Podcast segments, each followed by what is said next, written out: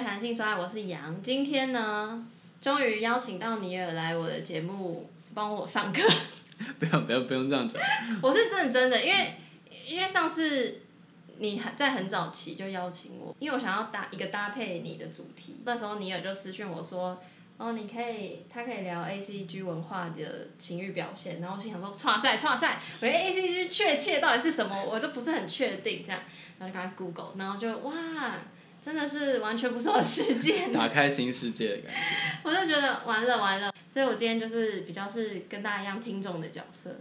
没有，我会想来聊，也是因为其实就像刚刚杨讲的，说实在，因为像我们自己是待在那个次文化圈里面的人，嗯，但是如果你是从圈外去找资料，你会发现真的其实蛮很难找，超难找。我觉得有一个原因是因为以前这个圈子本来就不是的那么见光于大众的眼界下面，应该说，呃，因为一般社会对于比如说喜欢宅事物或 A C G 的人，嗯在以前是抱有非常强烈的负面观感的。嗯那因为很多人因此受到伤害，所以这个兴趣变成是隐藏起来的。嗯那当然就也不太会有太多人出来就是讲里面的事情，嗯甚至大家会有一种啊，你不要出来乱讲，免得讲错，外面的人又要怎么看我们。嗯然后这样的心态到了，虽然近年比较开放，可是其实呃蛮多圈子的人都会有一种有点微妙的矛盾心态，就是一方面不希望被外面的人随便误解，嗯可是他们也并不是那么希望外面的人随便加进来。嗯，我懂我懂。对有点少送歌迷的感觉。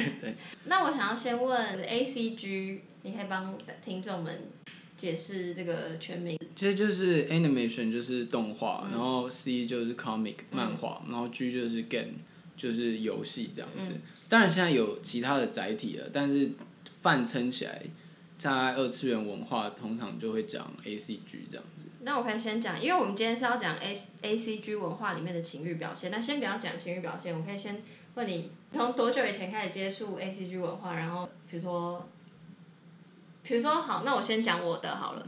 我的话就是小时候就是会看那个动画，嗯，然后是那种就是你知道小学什么小叮当、微博哎，漫画是会看少女少女漫画，嗯，然后中间有一个断层，然后我觉得那个断层是。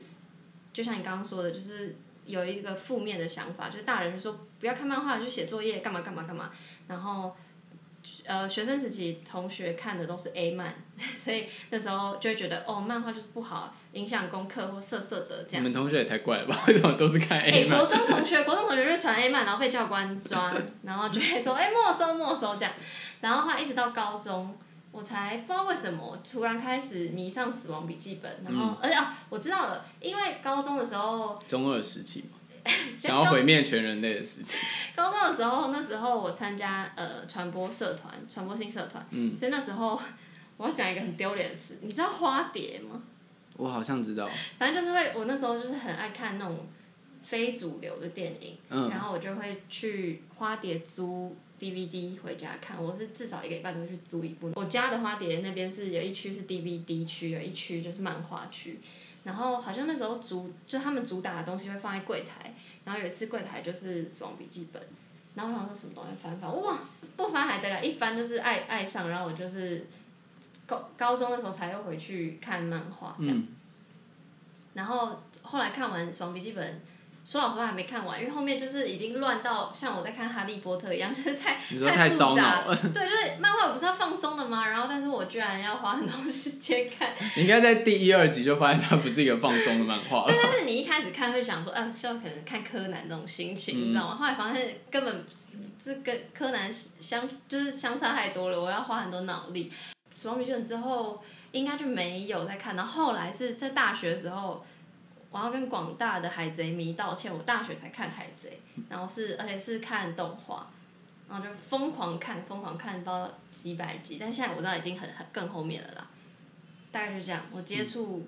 然后当然小时候那些电影什么宫崎骏那些，小孩子该看的都会对小孩子该看的有看，所以我我可以说完全是门外汉。我自己的话，其实是因为我有一个表哥，就是他本来就是阿仔，就是很应该说很典型，大家对阿仔的想象就是会买很多漫画，然后会带着我打游戏，然后还有很多模型的收藏，哦。就是房间打开都是模型这样，哦。所以我小时候其实他就会塞一些漫画给我看，嗯，想起来有一些那个应该有点是太过超龄了。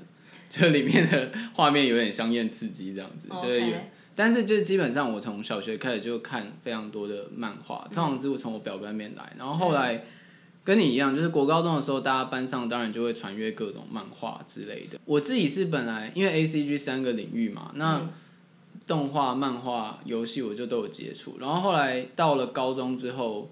像因为我那时候是念南一中，南一中大概就是八十趴学生都是阿仔吧，然后你你不要害我的，你不要害我得罪台南的听众哦，我实在是 我我相信校友们会认同。OK OK，好，那南一中的朋友是他说的，不是我说的。对，然后总之就是我们，我们就这样，呃，当然也不是所有人都是阿仔，就阿仔本来就会自己同类相吸，就有一些小群体，就会互相推荐漫画什么。然后因为我刚好高中，我高中比较特别的经验是我高中就自己住在旧家，就是我我们家有新家跟旧家，嗯然后因为本来是我跟我姐住在旧家，然后后来我姐去外地，我就自己住在那边。然后因为你知道自己住就很爽，我就可以用电脑尽情的耍废对对对，，我就可以耍宅，一直狂看动画、狂狂玩游戏这样子。我只要隔天有起床，好好去上学就好了。对，然后，所以我那时候就看了非常多的动画、漫画。不过我那时候其实我看的类别其实也都是蛮主流的，就是基本上不会太过真的小众。我反而是到像是什么？我有听过吗？有啊，像是海贼那种，呃，然后我想一下那时候在流行什么，《死亡笔记本》，然后《钢炼》，钢炼那个时候，对对对，然后就是还在连载中，还没有完结的时候然后动画也正在播的时候，嗯就是基本上算主流少年系的作品这样子。嗯然后我反而是到大学了之后，因为就是设计系有很多奇奇怪怪的人，然后也有认识，你又要得罪一批人，我实在是 因为讲话充满政治不正确。没有那个呃，主要是还有主要是认识了 Wolfie，就是我的那个嗯。Podcast 的另外一个主持人，就是他会他会关注很多那种小志出版或者像电影影展这些事情，然后渐渐看的东西的类别就开始多了起来，就包括不一定是日本主流的漫画，可能是日本那种很偏门的漫画，或者像青年漫画。或者是像欧美就是小智创作者漫画这些都会看，然后渐渐东西就看的越来越多。对不起，小智是哦，小志就是它叫做 Zine，就是就是一般哦，人、你说那个呃杂志的字，杂志，OK，对对对知道了。然后渐渐看的东西就多。然后后来也是因为我其实不算是典型的阿宅群体的人，就是我当然也会去，不是我当然也会去像是那个同。同人场，然后我也会去那个台北动漫展这样子。嗯然后，但是其实我我其实没有到对于某个作品特别的狂热，或者是买很多收藏。就你不是铁粉型，对对，我不是铁粉型，我只是喜欢看各式各样的东西。广，对，然后我大概大学的时候就，我忘记有一次为什么，反正就是有一个媒体叫 UACG，它是一我个 蛮深度的，台湾在做 ACG 文化蛮深度的媒体。然后我那时候好像就有投稿了一篇文章，是分析一个 H game，、我忘记为什么我要分析那个 H game，反正就是那个 H game 那时候非常传奇，就是有一个人做的那个游戏是那种类似自己自制，然后拿上去卖，但是就大爆红，然后赚超多钱。哦然后我就是去分析说它吸引人的点在哪里，然后我就把那篇文章丢到 UACG，然后现在其实还找得到。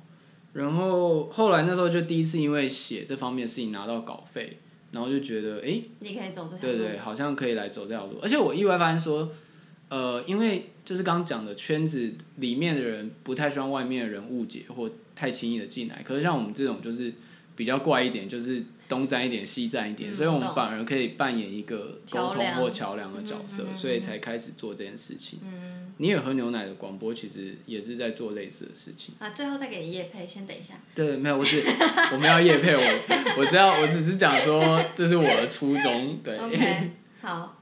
那那呃好，那回来主题就是 A C G 文化中的情欲表现，就是你你什么时候开始真正的？因为你以前看，你比如说主要都看少年漫画嘛，H game 是什么时候开始玩的啊、然后干嘛？怎么怎么去投入到特别这这一块领域？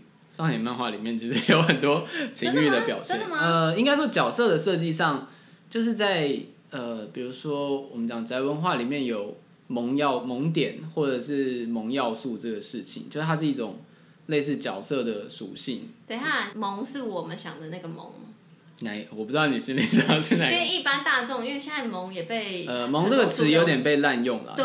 对，所以我我我很好奇，那在这个圈子里面的萌特特指的是，因呃，为你刚说萌要素，那是什么样的要素？就是你会觉得，我很想讲的是一种性癖，但是可以直接，你可以直接直觉解释为就是会打动你心心里，就会让你怦然心跳的那种要素。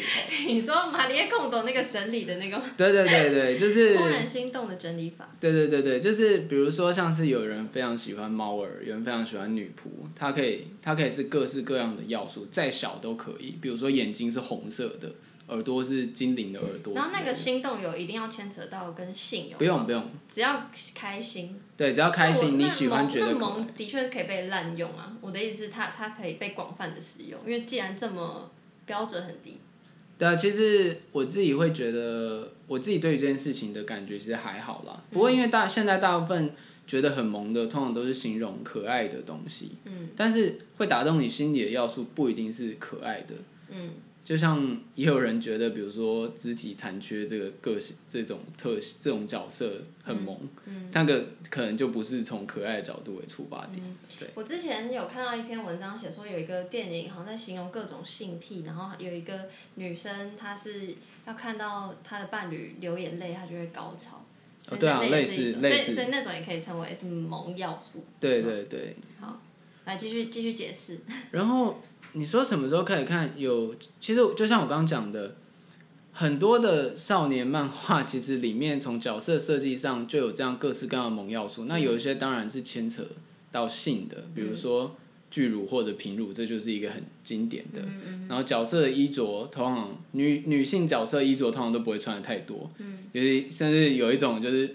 在在游戏界还有一种就是穿的越少防御力越高的感觉，就是那个装备越性感的装备反而防御力越高。OK，对，这是一个大家都知道的，就是 共同铁则。那当然，这些作品就算它的出发点不是以色情或者卖肉为路线，嗯，它还是多少为了吸引读者的喜爱，它在角色设计上面通常也都会有一点点这样的要素。所以我很难讲说，如果你要这样讲，我可能是小学可能就开始有看到有这样要素的东西，嗯，甚至我记得那个我们小时候 Keroro 军草不是很红嘛，嗯，但我就去买他的漫画，嗯，但你知道前好看吗其实 Keroro 军草的漫画在前期是画的蛮有卖肉要素的，真的假的？就是其实它有蛮多哪里的肉可以卖？就是比如说，我这问题好怪。就是它会有一点色色的桥段这样子啊，你说是对白之间？对对白，或者是比如说有一个人被外星生物绑起来，然后就会很像，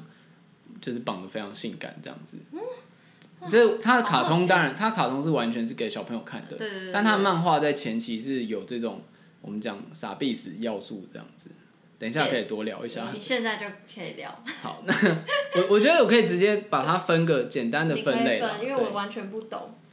就是一般来说，很多剧情完全不是跟卖肉或情色有关的作品，它也会有一个叫“傻逼死”，嗯。就是有点像是我们可以讲 类似像是大放松，就给读者的福利这样子。service 的那个对对对的英文的日文啊，对对对，就是因为大部分的以漫画来说，是比如说少年漫画读者，大部分是男性，嗯。但除了热血的战斗之外，里面当然也会有女性主角。嗯。那当然，因为大家也会非常喜欢这些女性主角，嗯。所以他们可能就会说，比如说有时候会啊泳装泳装不小心掉了，或者是内裤不小心露出来，嗯。这种叫做傻逼式元素。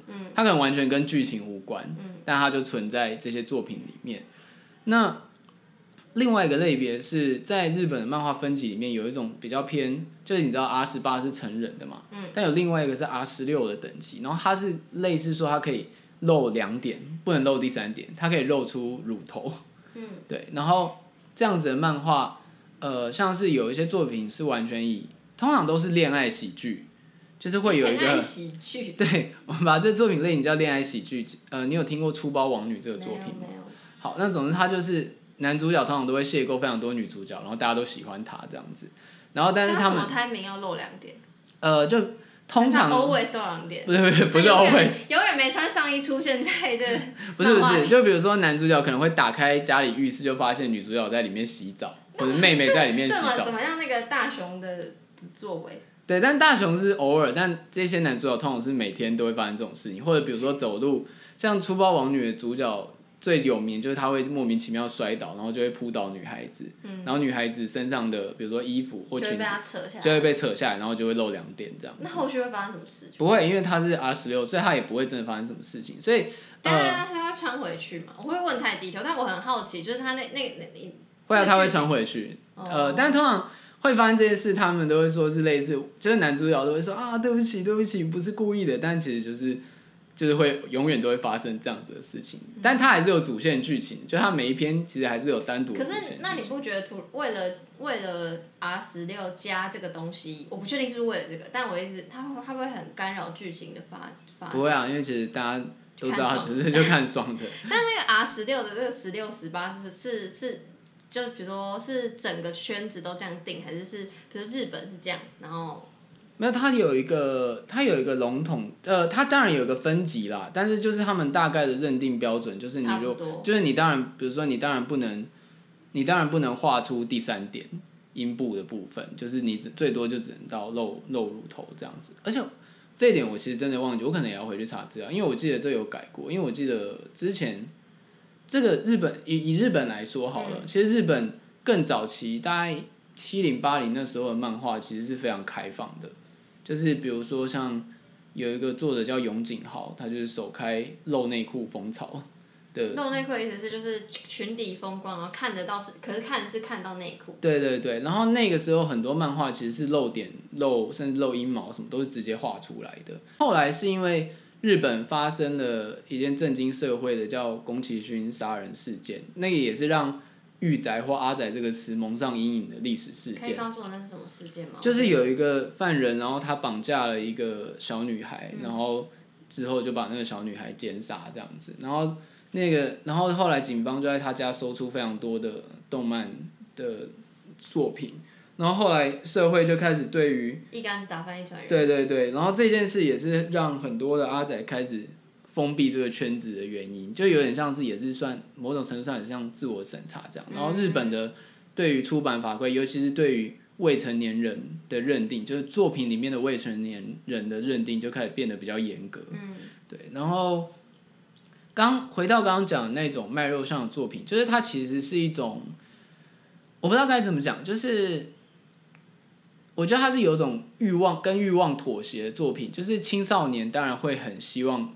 做点色色的事情，可他们又不能真的做。嗯，那少年向漫画也知道有这个市场，可爱的女主角大家都爱，所以他们做到就是说，他们创造一个可能剧情有点荒唐的恋爱喜剧。超荒唐，对啊，就是你如果从以大人眼光来看，会完全无法理对，解不。合理。对，但是在少年眼中，那个就已经是非常的，就是刺激了。嗯，对，当然因为现在现在时代又不一样，现在大家上网都可以随便看 A 片。所以这是情欲表现里面的最低阶嘛？对，我觉得它算是一个入门款，或者是说一个不知道怎么管制版吧。哎、那这种漫画如果现在要去那种漫画店，它也是会在禁区里吗？不会，它不会在禁区，它会放在有一些会提醒，但有一些通常我记得就是直接当就是就现在两点已经没什么差了，这样。对呃，但台湾两点还是算 R 十八的，我记得。哦，所以对，还是有地域性的差别。对对对，各国的规范不太一样。那再再下一个分类或下一个更进阶的是，下一个，如果你要如果以情欲表现，单纯以情欲表现色情这件事来讲，再下一个当然就是色情漫画，嗯就它完全是以就是 A 漫，就是我们讲的 A 漫，那它的目的就以实用为目的，就是让就是让大家你说打手枪？对撸管用的，对我觉得我这样会不会讲的太直白？不会，我的节目什么都可以讲。对，但呃，那可是中间其实有一个有一种漫画叫做青年漫画，嗯，通常它的主题都会比较社会写实一点，嗯，然后里面也不会忌讳画出性爱场面。可是这一点很特别，是说青年漫画性爱场面，通常我们以圈内的讲法就会让人硬不起来，就是因为它通常都非常写实，然后伴随着成年人的各种痛苦或烦恼。就是所以他很想，对，他是现实生活，他不是那种我们刚刚讲恋爱喜剧那种，就是很开心的 fantasy 这样子。嗯，对，所以青年漫画其实有很多会有性爱场面，可是它完全不是为了以让人兴奋为目的去制作，那比较像是剧情的一部分。嗯，而且是就是说，哦，你已经长大成人了，看得懂这个剧情了，所以它就是剧情一部分。嗯，只是说这个剧情因为有做爱场景，如果它是少年漫画的话，就会被删掉，类似这样。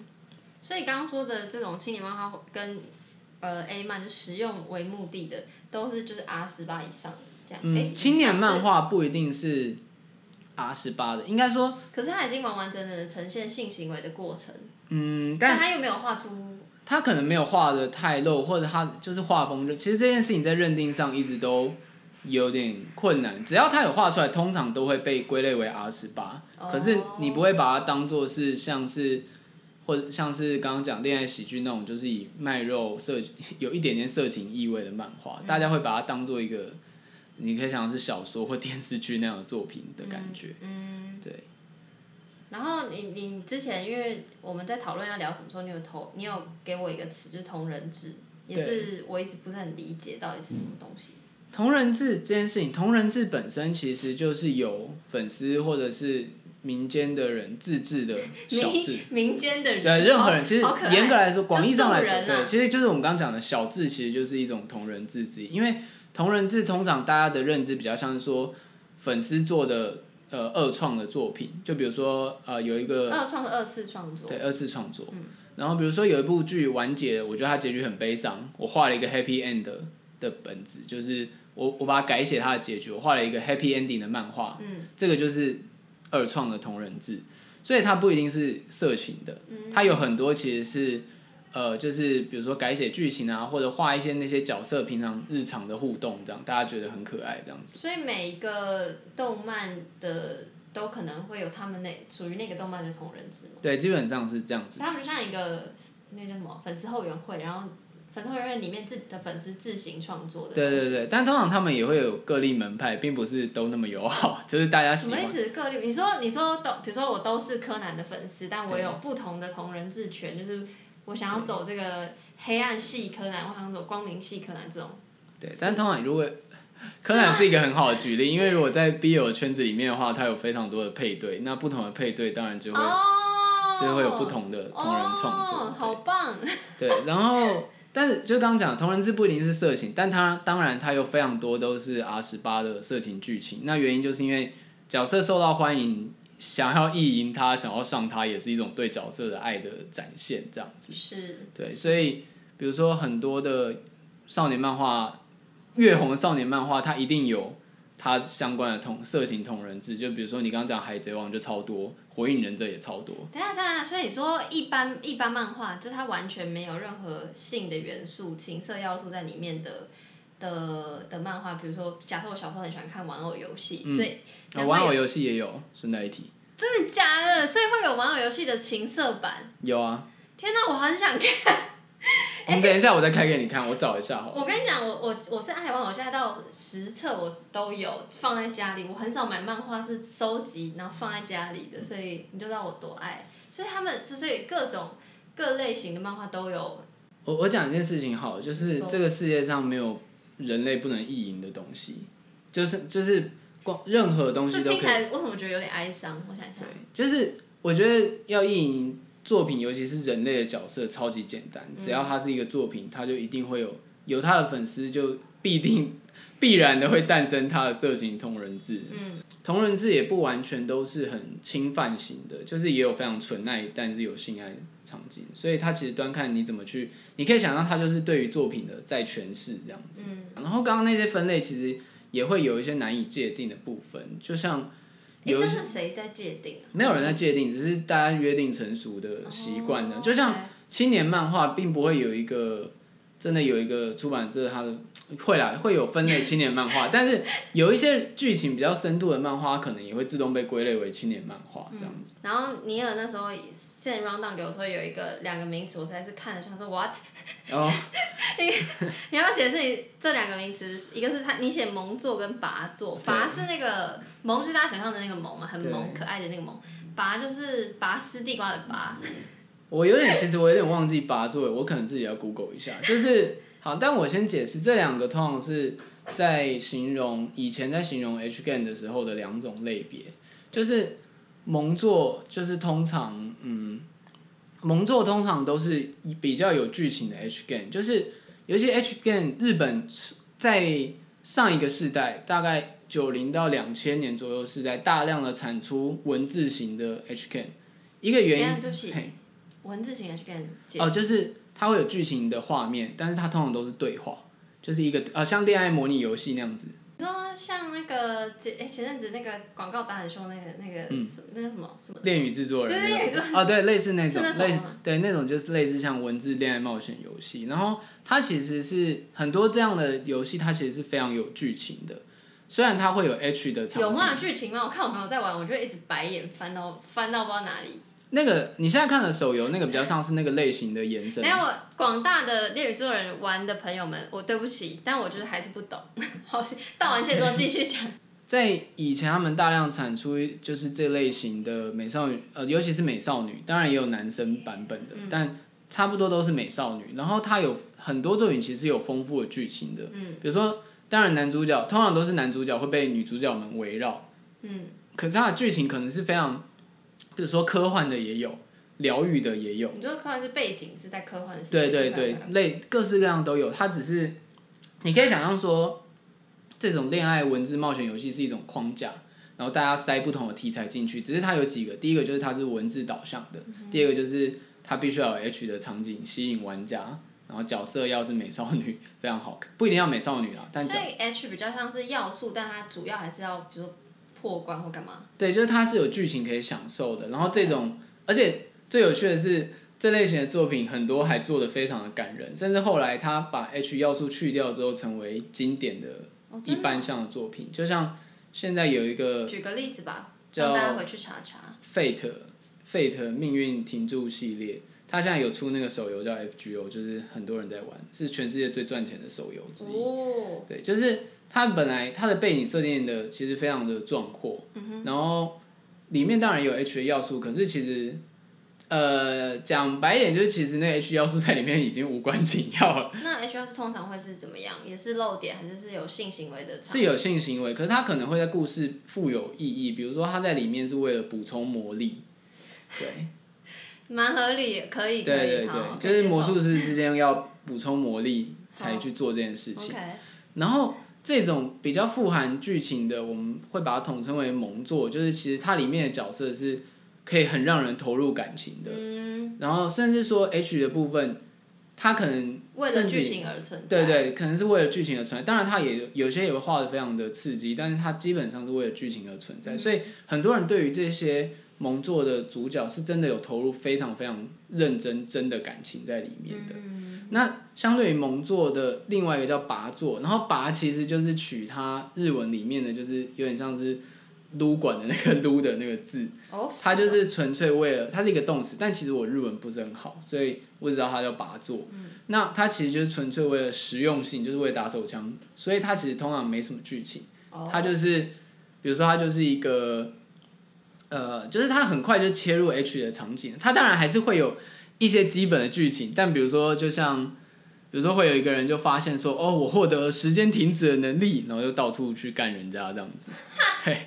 所以他就是可以完全可以无意不需要存在。对对对，就是剧情其实不太重要这样子。那他通常都会有，或者是说，有些人也不是说，就是把它做完全没有剧情，只是说他的 H 情节就是。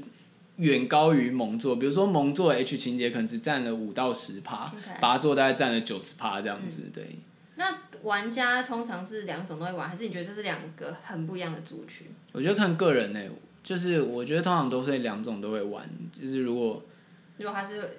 游戏界的朋友，对，而且通常蒙作会比较认真在经营他们的角色的 IP，就是他们很有有一些真的很认真在企划的游戏，它是有机会走成一般向的，嗯对啊。然后像我觉得像新时代也会有一些融合的，像是有一个叫 呃，现在有一个非常红的叫 Nico Pada 的游戏，就是游戏界无人不知无人不晓的。总之他是主角，然后带了两个猫娘，就是猫耳朵的猫娘这样子，然后。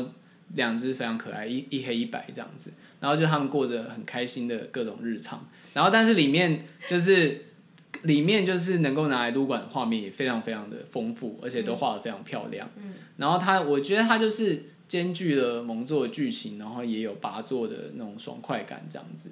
那我想问，萌作跟拔作这两个词是只适合用在 game 就 G 上面，还是是呃动画跟漫画也有这样？通常是用在 game 啊，通常是用在 game 上面。因为像比如说你刚刚讲说漫画的话是有有那个，比如说 R R 十六就是纯漏点，它可能对剧情没有什么影响，所以它可能有点就像你刚刚说的吧，呃 game 里面的拔作。那动画呢？动画有像这种？哦，动画也有分，动画就是有，就像我们你现在看的，假设 假设你们看通称卡通好了，比如说《航海王》或者你在电视上能看得到的那一种，基本上就是一般像的嘛，大家都可以看的。对，但是动画也有，他们比较，他们把它叫做里里番，就是番是里就是内部的那个里。哦，OK。对，然后番是。番号其实是那是日文，番就是一个番组这样子，就是一一部动画的意思。然后里番通常就是 H 动画，就是完全是为了，就是你刚刚讲，就是为了撸管而生，就有大量的 H 场景，它就是色情，你可以想象就是动画界的 A 片啦。嗯，对，类似像这样。然后有一些是由游戏或者色情漫画改编的，但也会有原创的。嗯可是因为近年来制作的成本太高了，它已经开始走入下坡，这个业界其实已经渐渐消退了。因为其实如果你去翻，也是八九零年代的老的 H 动画，有一些还真的是很认真在做剧情，而且画的非常漂亮。因为那时候是赛璐璐片时代。对啊，你刚说李帆是完全是为了撸而做的，对，你说你说八零年代有很认真在讲剧情，那还有一个专有名词吗？还是没有？没有，呃，通常是没有。但那个时候的李帆有很多人是很认真。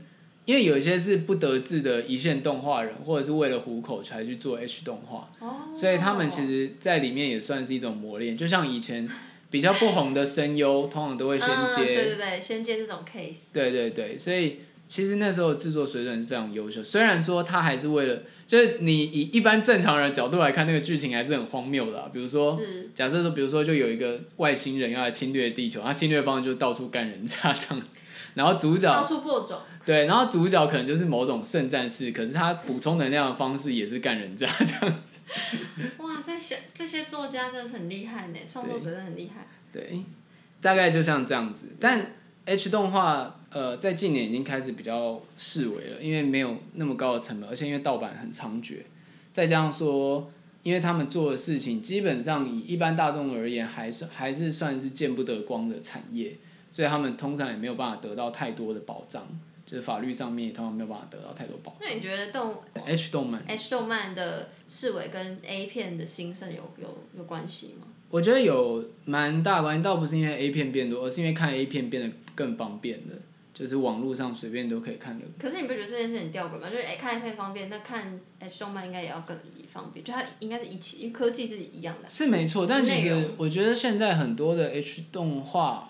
有很多会转成变成三 D 的，然后甚至有很多个人。看不舒服，头很晕。嗯，不一定啊，看人。你远远看的话，其实还好。然后有很多的个人创作者，以前以前蛮奇怪的事情是说，以前是日本为大宗嘛，嗯，但现在反而欧美很多这种 H 动画的个人工作者，然后他是用 Patreon 那个平台，就是订阅制的，订阅制订阅制，嗯，然后让人家赞助他做 H 动画这样子。哦。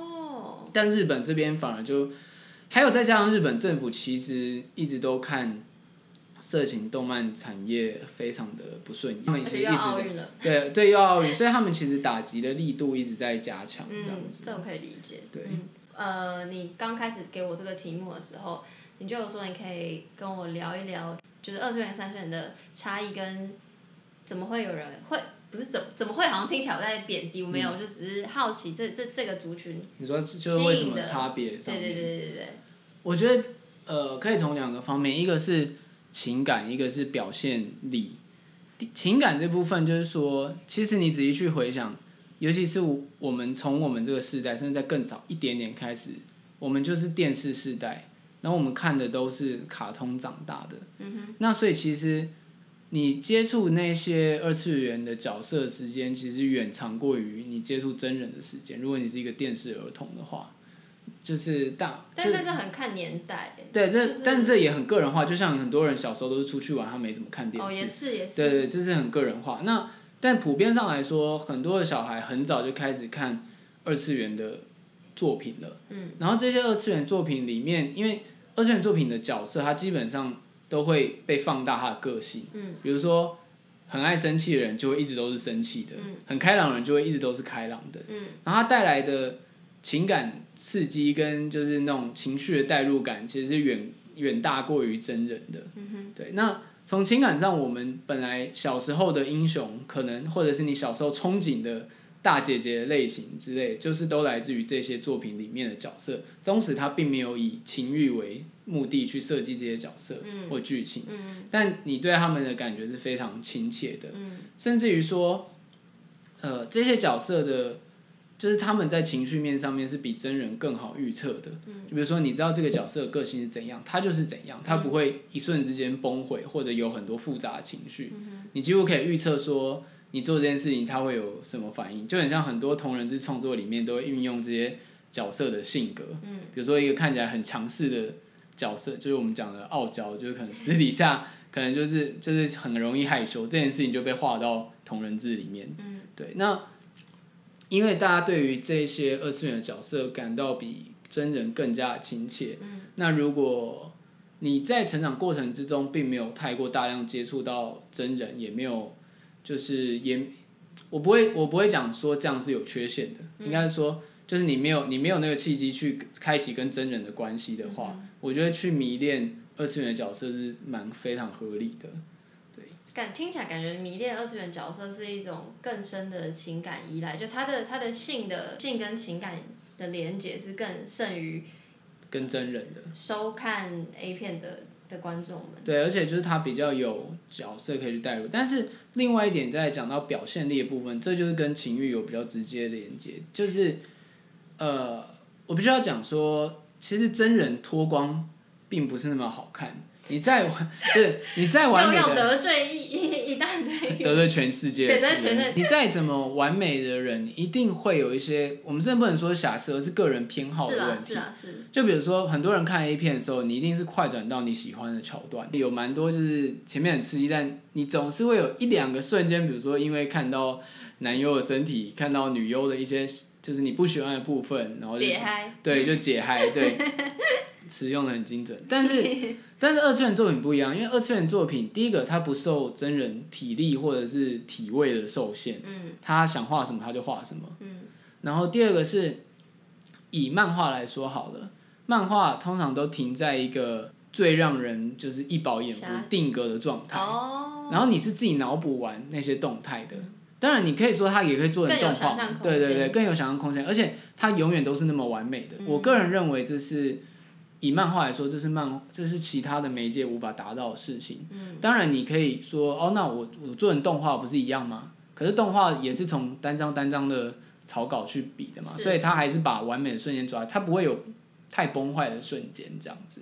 那尤其是当 A 真人的 A 片再怎么过激，再多的道具，再多，你终究人的身体总是会有极限嘛。嗯，那当然。A 漫上面在各不管是在视角啊，或者是在动作上，都可以有更超乎想象的刺激体验。然后更别提说，就是像我们刚刚讲萌要素这件事情，在 A 漫或者是我们就讲色情的动漫里面，也有很多是非人类的，比如说一半是机器人，一半是就是我们讲这个这个类别叫人外，就比如说可能半人马之类的。我非常喜欢，大家可以去你看尼尔的那个，完了那。medium 吗？对，但是你有一个，你有给他一个名字。啊，非典型异男博物志，对不对？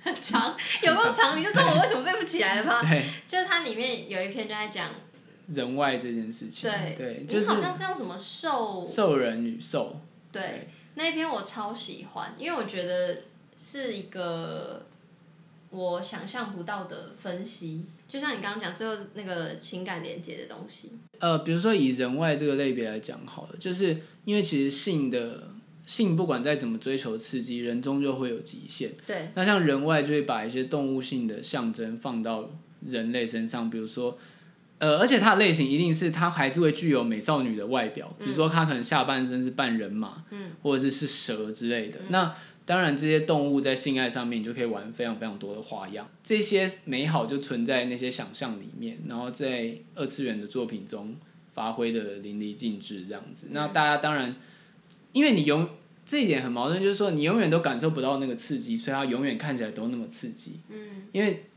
讲白一点，就是如果假设说你看了 A 片，然后你真的做爱过，你就会知道那个感受其实大概就那样了。大概就那样子的，对。但是就像这种非常具有想象力的呃 A C G 的作品，它会给，因为你永远都碰不到那个刺激，所以它永远都是非常高端的想象。我想要问你的，对于情色漫画的转变或情色产业的转变，就是我为什么会特别讲说转变，是因为是有一个听众推荐我看狒狒子，不然我根本不知道谁是狒狒子。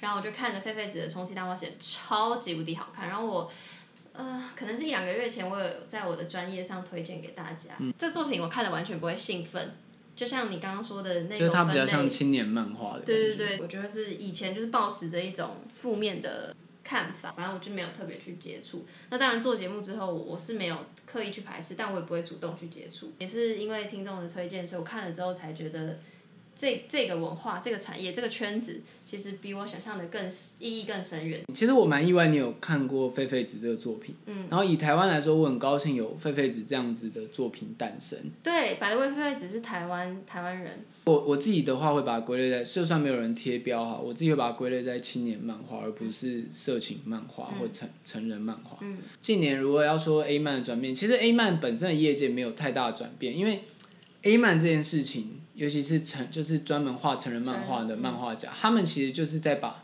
人类的性癖具象化而已。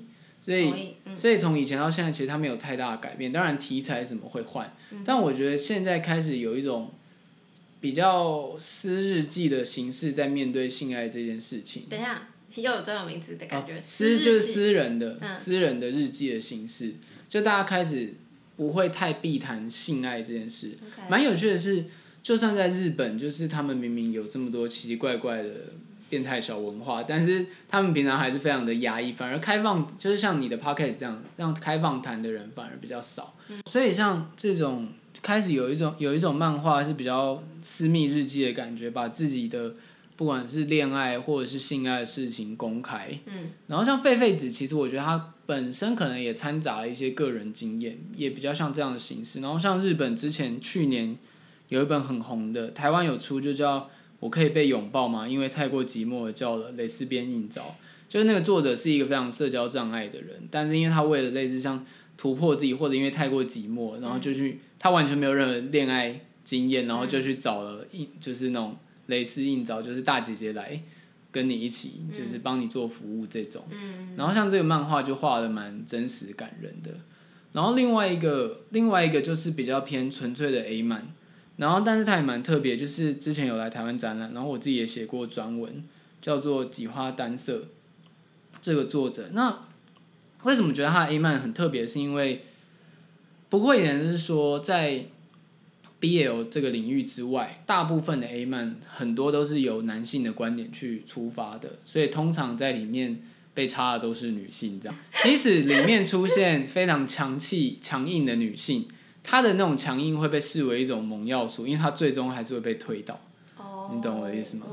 对，然后但是井花丹是这个作家很有趣的说，他画的人物其实他的画法很像少女漫画，就是画尤其是眼睛的一些细节，嗯就是他画的非常像少女漫画，所以他画的非常漂亮。嗯这个其实这种画对对对，是画的蛮美。然后第二个是它里面的它里面的故事组成，女性的主动性都非常的高。虽然他们还是当然是被差，可是他们有些人会去逆推男神，或者是真的是、你会觉得就很像是那种两个都市寂寞的大人看对眼了就去上床这样子，嗯就是也很写实的物语，但同时又画的非常的情色，会让让人觉得看得很兴奋。嗯这是蛮特别，因为在以前比较少有这样子类型的作品。嗯，你会去看很多 A 漫，其实都是以那个男主角的观点去看这个世界。有一些专画 A 漫的画家也会尝试开始加入一些比较深度的剧情，或者去改编一些作品这样。那这件事情在同人志里面有发生，就是像我们刚刚讲的，你知道 EVA 福音战士吗？它有一个同人同人志叫做 EVA Retake。就是它是同人志，可是它的剧情甚至深度到很多粉丝有蛮多人希望它变成正史，就是作品的正史。就是它里面虽然有 H 的剧情，可是大家很希望它可以就就觉得他画的很好，嗯他们会认在故事性跟主原原创是可以连接的。对对对对，就是那个世界观做到非常好。所以其实我们刚刚讲那些作品分类，真的都只是概率上的分类，其实是有人会想要打破这个藩篱的。就是就像几花单色，意外的很多女生也觉得他画的非常好，嗯，就是也也很喜欢。因为那时候来办展的时候，也有蛮多女生去买的。一般来说，大家都会认为，诶，买 A 漫应该大部分都是男生。嗯，对啊，但因为他的画风，就是我刚刚讲，画风意外的很像少女漫画的画风，但却又是画这样子的作品。然后也有一些女性情欲的展现。像其他的 A 漫也会有女生勾引男生的部分，可是它就是没有那么的写实，你就是可以看出他就是一个套路。对，他还是要服务男性。对对对，所以这种情感上的描写是非常微妙、难以掌握的，所以这也是我推荐喜欢他的原因。